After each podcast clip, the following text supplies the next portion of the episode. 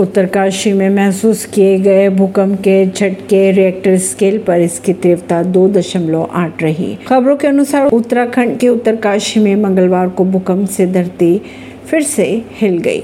स्थानीय लोगों की अगर बात माने तो शाम करीब पाँच बजे भूकंप के झटके महसूस किए गए। रिएक्टर स्केल पर भूकंप की तीव्रता दो दशमलव आठ मापी गई भूकंप का केंद्र ज़मीन से पाँच किलोमीटर नीचे बताया जा रहा है। साल में कई बार लगते हैं भूकंप के झटके। उत्तरकाशी में भूकंप के ये झटके इसी साल कई बार लग चुके हैं। इसी साल की अगर बात करें तो 7 अप्रैल 2023 को भी यहाँ भूकंप आया था। खबरों के अनुसार तब भूकंप की तीव्रता तीन दशमलव शून्य रही थी। भूकंप का केंद्र जिला मुख्यालय के नज़दीक मंडो गाँव के जंगलों में बताया गया था। परवीन दिल्ली से